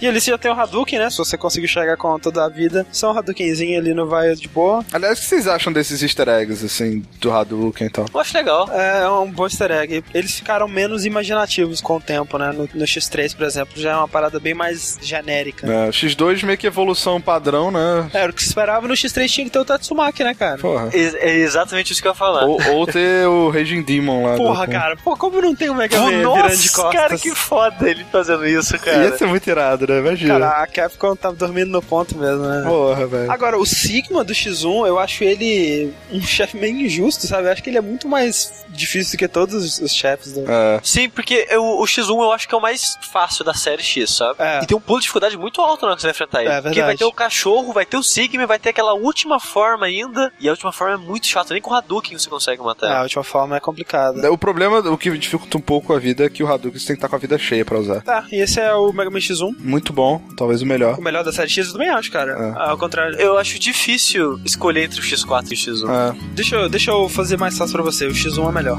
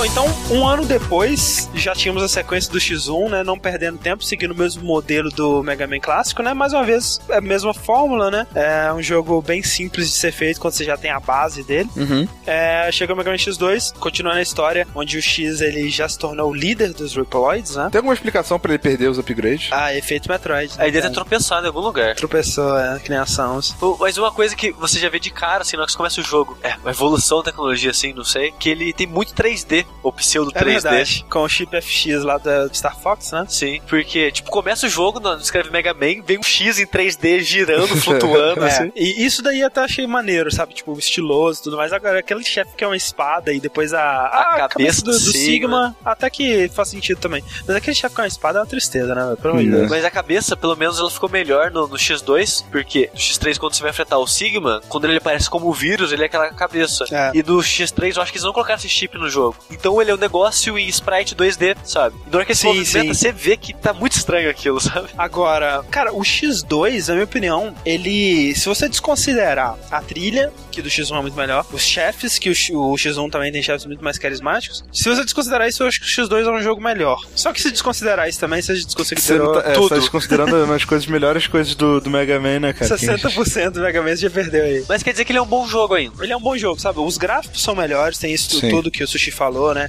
As fases são mais variadas, né? Cada fase dele tem uma coisinha bem, bem específica de cada uma, né? Você Sim. tem a do Flame Stack, que tem o vulcão, que você tem que fugir da lava. Você tem a fase do Overdrive Que tem as motos e, e o chefe é muito diferente Ele, também, ele, né? ele, ele tentou aprimorar o que o X criou. Isso. Um pouco diferente do que a série clássica, que ela não aprimorava tanto de jogo pra jogo. De jogo pra jogo, era seguindo a mesma fórmula mesmo. Porque eu, eu acho que o X2 foi o que mais evoluiu de um jogo pro outro, assim, na minha opinião. Porque ele muda bastante coisa. Que nem os boss battles são os mais diferentes da série, na minha opinião. Você tem aquela a borboleta, né? Uma mariposa que começa no casulo, depois vira mariposa, Sim, sim. né? Cara, O- você tem Overdrive Ostrich, que primeiro é um nome muito foda. Sim, e ele Muito é muito foda. foda, também. é um- Eu acho que é o mais foda do X2. É o design mais legal dos dois, eu também Sim. acho, de vilão, assim. E ele começa correndo lá do fundo, tá ligado? É, ele vem andando no deserto no cenário e pula pra frente na tela, né? Sim. E ele repete isso como golpe. E aproveitando que falou dele, ele é meu chefe favorito do X2. E Aham. minha música favorita do X2 é a música da fase dele. Então vamos ouvir aí. Por favor.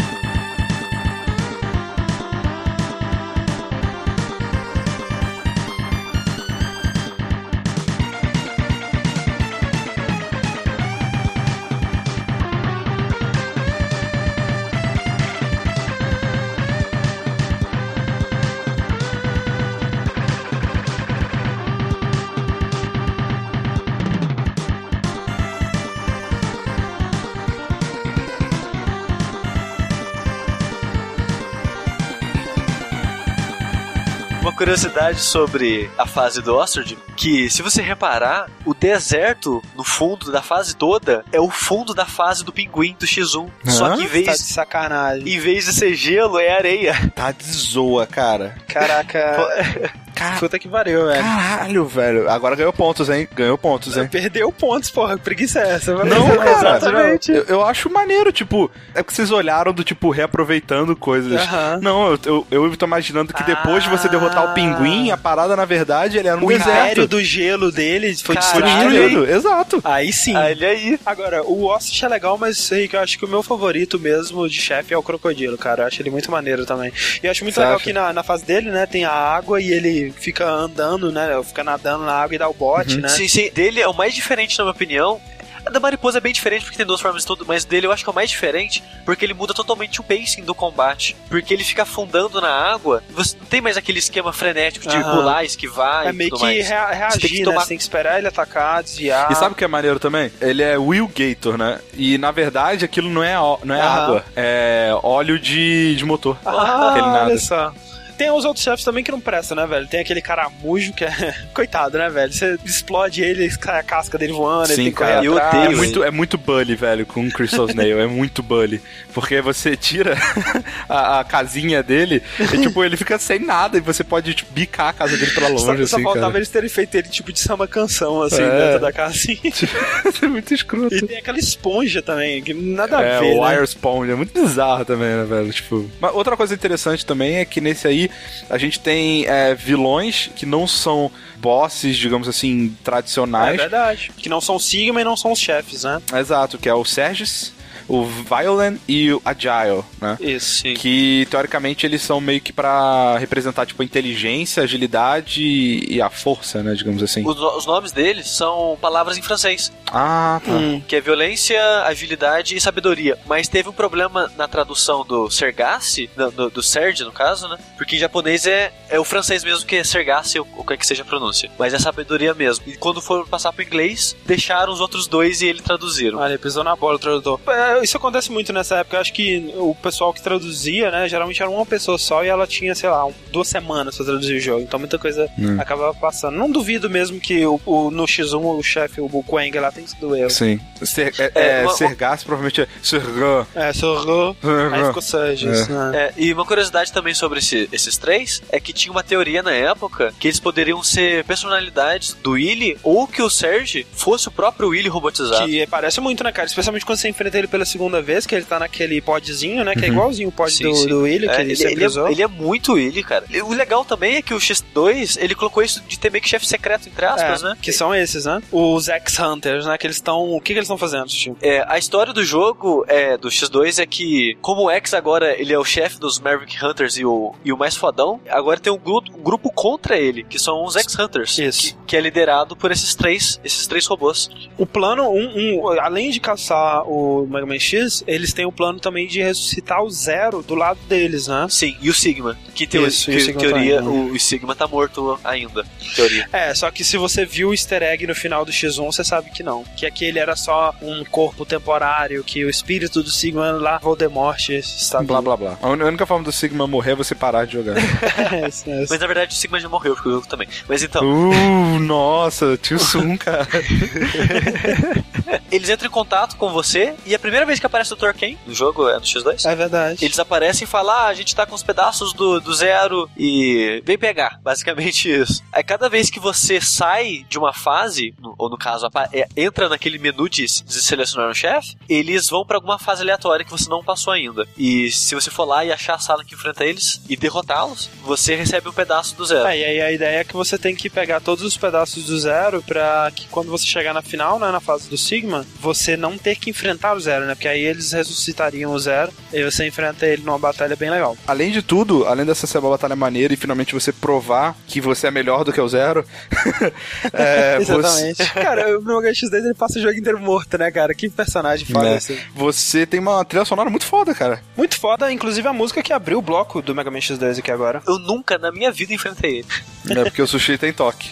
É. Mas o que você tem que fazer pra não enfrentar, Landa, ô, Sushi? Então, você tem que juntar as três pedaços dele enfrentando os chefes. Mas um detalhe é que não pode deixar o Willy ou o Sergio ou Sergassi por último. Porque se você derrotar os, os outros dois antes dele, ele foge e nunca mais aparece. Mas o que, que acontece se você pegar todos os pedaços? É, você chega lá na hora, Uhum. aí aparece o Sigma, você construiu ele, mas eu fiz uma cópia, hahaha, aí aparece o Zero Preto. Sim. Zero xerocado. É, aí o Zero aparece e mata ele com um golpe. Mesma coisa do X1, né? De distância, esperando todo mundo estar bem ocupado. Sim. Ele vai, mira muito bem assim o sniper e atira e toma crédito achando que é foda. Coitado, o Zero Preto tava de boa, distraído lá, que ele não tava fazendo nada. Não, e o melhor é que é o seguinte, aí ele destrói, né? Aí o Sigma sai assim e o, o Zero fica com o Mega Man.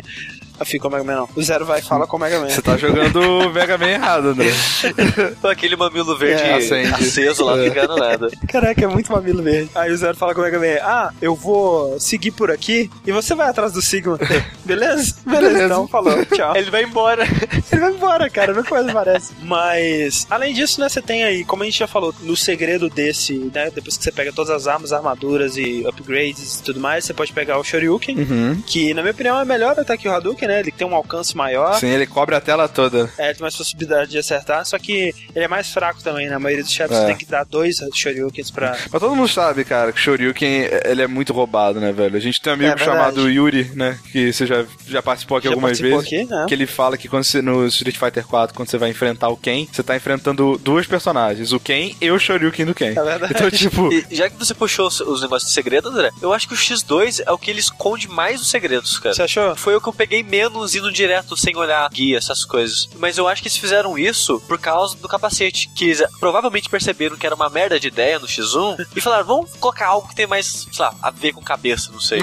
e agora você tem o scan. Sim. Que ah, quando você pega a cabeça, ganha tipo um tiro novo, entre aspas. E quando você usa ele, passa um tipo um alvo na tela. E se tiver alguma coisa, algum segredo, aquilo para te indicando que tem algo ali. É bem, é uma merda, porque, tipo assim, em teoria você teria que passar por todas as fases de tela em tela, usando em todas as telas até encontrar tudo, né? Exatamente. Mas, é, já é alguma coisa pra você tentar encontrar melhor as paradas. No X3 eu acho que eles fazem melhor isso ainda, mas outra habilidade que eles incluíram no X2 que é uma boa ideia, mas não foi muito bem executada pra mim, é aquela arma que absorve o dano que você recebe e quando tá cheio você pode estourar e destrói todos Sim. os inimigos da fase. Só serve contra inimigo É, na tela. Só que o problema é que quando eu vou trocando de arma, né, com o R, o L e o R, eu, eu não vou olhando qual é o símbolo que tá do lado da minha vida, eu vou olhando a cor que tá a roupa do Mega Man. E aí quando ele fica azul, eu volto a usar normal. Então, tipo, como essa arma ele não muda de cor, eu usava ela direto, cara, sem querer, em um momento mais mas você costumava usar assim, ela querendo quando você não errava? Não, nunca usei ela querendo porque eu sempre desperdiçava Ah, tá. antes. Uma coisa que eu achei legal também, é, em conceito é muito bom, mas na prática nem tanto, é o dash pra cima. É, não serve pra. Tipo assim, serve pra você explorar, né? Pra você alcançar Sim. lugares que você eh, alcançaria melhor, mas pra desviar de inimigo ou coisa do tipo não serve pra nada, É. né, cara? Outra coisa que eu não gosto, que eu acho que é pior no X2 do que no X1, Além da música e do chefe. além da música dos chefes, é o design da armadura, cara, que já começa a ficar carnaval. E eu acho que daqui pra frente só piora. Ladeira abaixo, né, velho? Ladeira abaixo, porque eles empolgam, né, velho? Já começa a ficar meio que um Gundam, assim, que é tudo, tipo, uns detalhes vermelho, amarelo, azul e branco. É, ele, é, ele tem bastante detalhe vermelho. É, eu, eu acho que perde em questão a simplicidade do X1 e não fica tão legal. Se fosse só vermelho, tudo bem, cara. O problema é que É. começa a combinar muitas cores, assim. É, no final, você derrota o Sigma mais uma vez, pra variar. Ah, né? Daquele jeito, né? Que a gente, Daquele a gente jeito. curte. O Zero tá vivo mais uma vez e o Sigma, mais uma vez também, ele deixa o easter egg de que ele não morreu de novo. Oh meu Deus, o que vai acontecer? E o legal que. Eu acho que eu não citei isso. Esse jogo é o que tem mais ligação com a série clássica, a princípio, assim. Porque o X1 ele não cita quase nada, né? Dos antigos. Mas no X2, o Sergassi, quando você derrota ele no japonês, ele fala: Não acredito que eu fui derrotado pelo ro- robô criado pelo Light. É, o Light ele sempre esteve presente, né, no X1 também. Ele sempre aparecia em holograma, Sim, né, e esse é, tipo de coisa. sim. Sempre falava com o Mega Man. No final, cita o Dr. Willy. Ah, tá. É, tipo, vai falar o Willy só aparece, tipo, o W, assim. Doutor! Mas é isso, o Mega Man X2, né, é um jogo quase tão bom quanto o X1. A trilha sonora deixa a desejar, mas tem uma outra música legal aí, não tem? Rick? Sim, olha só, a trilha sonora só não deixa totalmente a desejar, cara, porque tem a música do Zero, da Batalha Zero, que é muito boa, Aham. e a música, cara, de um rapazinho, de uma fase de um rapazinho chamado Bubble Crab, que é uma música que talvez no Nintendinho não funcionasse muito bem, cara, porque a parte mais irada dela é o baixo, na minha opinião, cara. Essa com certeza é a minha música favorita do X2, cara. Então pode tocar aí, por favor, velho.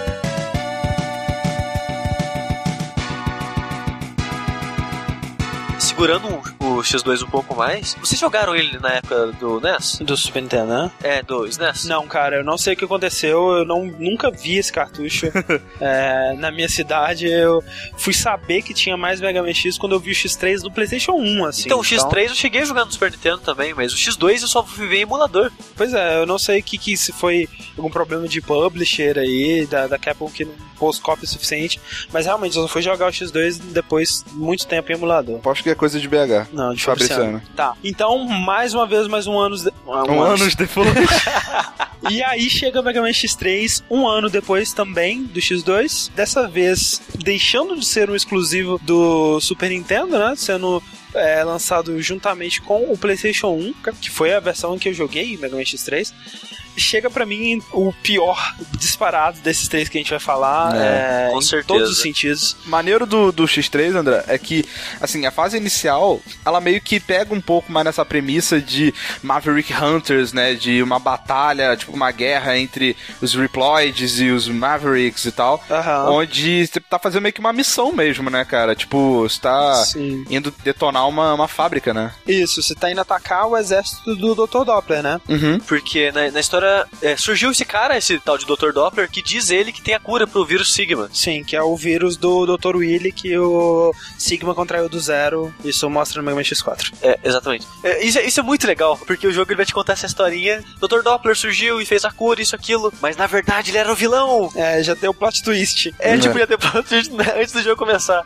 Na verdade ele era um vilão e a cura dele era um vírus também que ele usava para tomar controle dos robôs que ele colocava. A premissa é interessante, porque a ideia é que ele falou que ele teve uma cura e ele criou uma cidade onde todo mundo era muito feliz, era uma utopia, né? Só que na verdade o que ele tava fazendo era juntando um exército ali, né? Colocando todos, todos os robôs que ele ia precisar pertinho dele ali para fazer um ataque, Sim. né? Ele tava montando um exército debaixo do nariz de todo mundo sem ninguém perceber. E é isso, a princípio. Nessa missão inicial do Mega Man X3, ela não é tão boa quanto a do X1, né? A do X2 também é bem fraca, mas ela tem uma parada muito interessante que num dado momento o X ele é capturado mais uma vez, ele adora ser capturado. E quando você acha que não há mais esperança, quem chega do teto? Menos um? Não pode ser ele. Não. É o zero! Ai meu Deus. E aí você controla o Zero pela primeira vez, né? Algo que você veria mais vezes durante a série X, né? Em outros jogos, mas aí é a primeira vez que acontece. E você acha que isso é uma parada muito incrível, né? Que o Zero vai lá salvar o X e tudo mais. Mas é mais uma vez um dos meus argumentos, talvez o mais forte dos meus argumentos para mostrar que o Zero é uma farsa. Porque o Zero, ele tem uma barra de força, né? Que quando você começa é muito maior do que a do X. É. Porque o X ele sempre esquece de levar todo o equipamento dele pra missão. E aí você salva o X, o X continua a fase e tudo mais. Ao longo do jogo, durante as fases de chefes, você pode ir no menu, apertar R e escolher o zero. E o zero ele vai substituir o X na fase. Você vai jogar com ele o tanto que você quiser e tudo mais.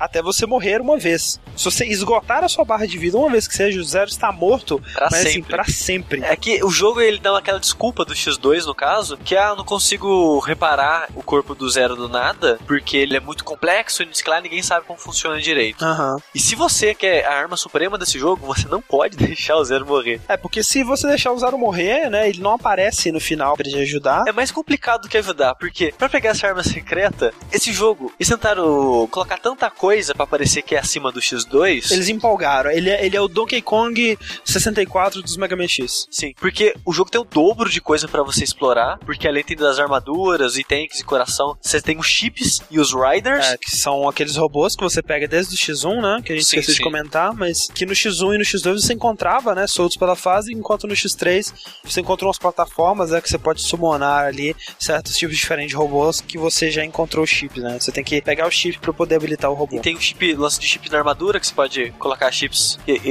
esse é a parte, acho que é a pior parte do jogo, na minha opinião. É muito ruim porque você tem vários chips que te dão habilidades extras, né? Você tem um chip que, se você ficar parado, ele recupera a sua vida aos pouquinhos. Você tem um que te deixa dar mais um dash no ar, né? Uhum. Só que você só pode colocar um. E se você colocou um, você não pode tirar e colocar outro. Eu, eu acho, eu acho, não tenho certeza, que você pode até tirar, mas você vai ter que voltar na cápsula que você pegou Ah, ele tá. só pra tirar. É, é foda que se você colocou um e encontrou outra cápsula, né? Aí o doutor lá te chega assim: Aí, X, valeu, encontrou essa cápsula aqui, olha só que irado. Eu tenho aqui um chip, ele é muito foda. Saca só o que ele faz? Você vai olhar pro seu inimigo e ele vai explodir imediatamente. Isso é muito foda, né?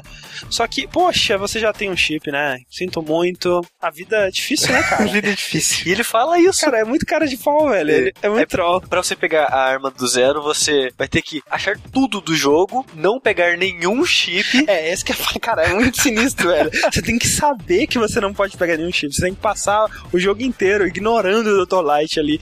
Por favor, vem aqui, X, pega esse chip. Pra chegar na fase do, do Sigma, É, ou na, do Doppler, é, né? na segunda fase do Doppler, o Sigma, chegar até certo ponto da fase sem tomar dano, Como sempre. achar um buraco na parede e lá você vai pegar um chip dourado, que vai deixar a armadura dourada, que tem a função de todos os chips ao mesmo tempo. Exato. Aí você fazendo tudo isso, além disso, você vai ter que matar os chefes secretos, que, que o jogo também tem, a lá o X2. Que é o Vile, né? E... É o Vaio e mais três caras, são os capangas mor do Doppler. Sim, que são muito chatos, cara. Eu acho que maior- um dos maiores problemas do X3 é que a dificuldade dele é muito desbalanceada, sabe? Sim, é o mais difícil dos três, na minha opinião. Além de você ter que derrotar o Vile e esses três, você não tem que só derrotar. Porque se você matar com um tiro Ah, qualquer. caralho, é mesmo. Jogo é insuportável. Além de você. eh, Se você matar com qualquer tiro assim, eles, eles não morrem, eles fogem. E você Cara, que- reenfrenta que o. Vile como um chefe depois. Você tem que É, matar. e se você matar o, o Beat e o Byte também é errado, eles fundem num chefe muito insuportável na fase final que você tem que enfrentar de novo também. Aí você tem que matar eles com a arma, que é o ponto fraco deles. É. Aí você derrota de verdade. E se você derrotar os três com a- de verdade, você tem que fazer tudo isso. Tudo Achar isso. tudo que é secreto, não pegar os chips, matar os chefes com a arma certa, chegar no ponto da fase sem perder vida, pegar o chip dourado, e o chefe dessa fase, antes de entrar na sala dele, você troca pro zero. Nossa, cara, é verdade. É, não, aí você troca pro zero, aí você derrota o chefe com o zero. Mas não morra, por favor. N- Não morra, porque o Zero ele, não tem armadura, ele não tem arma, ele não tem tank, ele não tem nada. Mas você não tem que só derrotar esse chefe. Você tem que derrotar esse chefe usando a espada do é zero. o sabre dele, aquele sabre verde. E aí, cara, é muito sinistro que você derrota o Cara, a chefe. cena mais ridícula de todos os Mega É muito horrível, porque é um chefe voador, né? Aí ele, É uma mosca. É uma mosca. Aí o, o, o chefe ele vai caindo devagarzinho assim. Aí o Zero agacha. Aí o, o chefe encosta nele. Ele, oh meu Deus, morri. Aí a vida dele vai pra um assim. Aí o X chega ele fala: Não aguento mais, X. Não aguento mais, toma minha arma. E aí você ganha a arma do Zero Sim. e fica com o X Ultimate. né? Mas, tipo, por que, que ele não dá arma de qualquer forma? Toma aqui minha arma, É. sabe? Não, você tem que fazer Porque ele é tudo isso. cara. Zero é escrotinho. Pra mim, esse é o maior problema do jogo. Primeiro, né? Esse exagero de coisas que eles colocaram. Segundo, a dificuldade, né? Acho que o design do jogo também é muito ruim, sabe? Sim. Você tem, por exemplo, um- uma coisa que me incomoda muito é que eu sempre joguei o X3 derrotando o Búfalo primeiro, que é o Blizzard Búfalo. Que sempre foi o único chefe que eu consegui passar com o Buster normal. Sem armas, né? Porque todos os outros chefes eu achava muito difíceis. Esse é bem mais. É um jogo mais difícil no geral. né? É um jogo muito mais difícil. E mesmo esse Buffalo, com a arma normal, ele é muito difícil. E mesmo assim, é o único que eu conseguia. O problema é que, pra pegar os robôs, que te ajudam a passar de partes muito difíceis, né? Porque quando você tá com o robô, você fica com a barra de vida extra, né? Que é a vida do robô. Pra pegar, pra habilitar os robôs, você tem que achar o primeiro robô de todos, que é o Quimera. É, o Quimera, isso. E esse Quimera, ele tá escondido na fase do Blast Hornet. Que se você seguir a ordem do Blizzard Buffalo como primeiro, é a última fase que você vai passar. Então, tipo, quando você pegar o Quimera, você já passou por todas as fases, você nunca vai usar robô no jogo inteiro. Eu, Então, eu já não tive esse problema porque eu sempre enfrentava o rinoceronte primeiro. Você é o que conseguiu tem a- matar o rinoceronte? Sim. Não, não consegui de jeito nenhum, cara. É, eu achava ele fácil porque ele só ficava dando aquela investida dele e eu ficava pulando. É, falando assim, né? É, isso é É qualquer só um, você né? desviar dos ataques Exato, dele é só você desviar dos bater. ataques e bater quando ele não estiver defendendo. Eu acho que pra tentar balancear o excesso de segredo e o excesso de dificuldade, é o jogo que tem os itens e corações mais fáceis. Isso é, verdade. E o que vocês acham do design dos bosses, assim? Eu acho que é melhor. Eu acho que é- eles melhoraram em relação ao 2, na minha opinião. Por exemplo, esse Búfalo eu achei ele muito legal. O Rinoceronte eu acho muito legal. É, eu, eu gosto do rinoceronte e do, do tigre. O Tigre é muito legal, é verdade. Neon Tiger, né? Agora, de modo geral, ele também tem algumas coisas estranhas, né? É, o camarão eu acho sem graça. A- Camarão, é. aquele peixe. É catfish, não é é? é? O Toxic Seahorse é muito bizarro. É, ele não parece um Seahorse. Não parece, é. E o Sigma do X3, ele é muito difícil também? É engraçado, porque eu achei ele o mais fácil dos três. É, porque o Sushi, maluco do jeito que é, ele tava com Super X, né? É, eu tava dourado É verdade. com o sabre. O sabre, em relação ao Shoryuken e o Hadouken, ele não precisa estar com a vida cheia, mas ele é muito chato de conseguir usar. Por isso você tem que esperar carregar umas cinco vezes, você tem que dar, tipo, três tiros antes, e o quarto vai ser o- sabre. Só que se você tomar um de dano, Acaba o combo. acaba o combo, você tem que carregar e fazer tudo isso de novo. O que acontece quando você, você termina o jogo? Qual é o final da história? É, no final você descobre, você, você derrota o Doppler. Aí ele, oh meu Deus, agora que você me derrotou, eu recobrei a É consciência. o mesmo miguezinho de sempre, né? Do Dr. Willy que pedia perdão. Fica de joelho.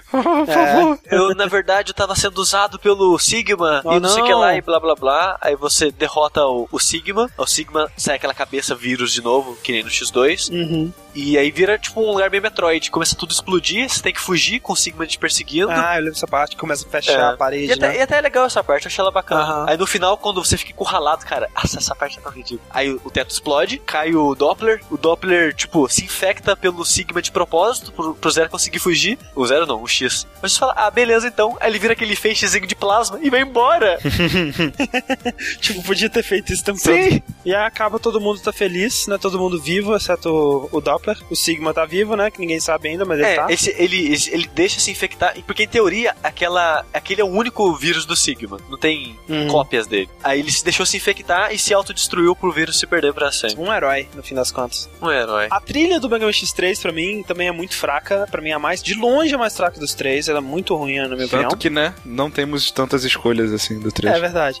E para mim, a única coisa marcante musicalmente no X3, e marcou tanto que eu vou escolher ela aqui para fechar o podcast, é a abertura em anime que tem na versão de PlayStation 1, né? Que a versão de PlayStation 1 ela tem os gráficos basicamente idênticos ao do Super Nintendo, só que quando você seleciona um chefe e na abertura ela tem animações muito bem feitas, né? Pra época, aquele. É bem o que você esperaria mesmo. E a abertura eu acho fantástica, ela está na minha mente, gravada na minha mente desde aquela época, porque ela faz um resumo do X1 e do X2, né? Ela conta alguns momentos mais marcantes, assim. Ela começa com, a, com o X na, na rodovia, né? Com as, os chefes abelha atacando ele, os carros passando.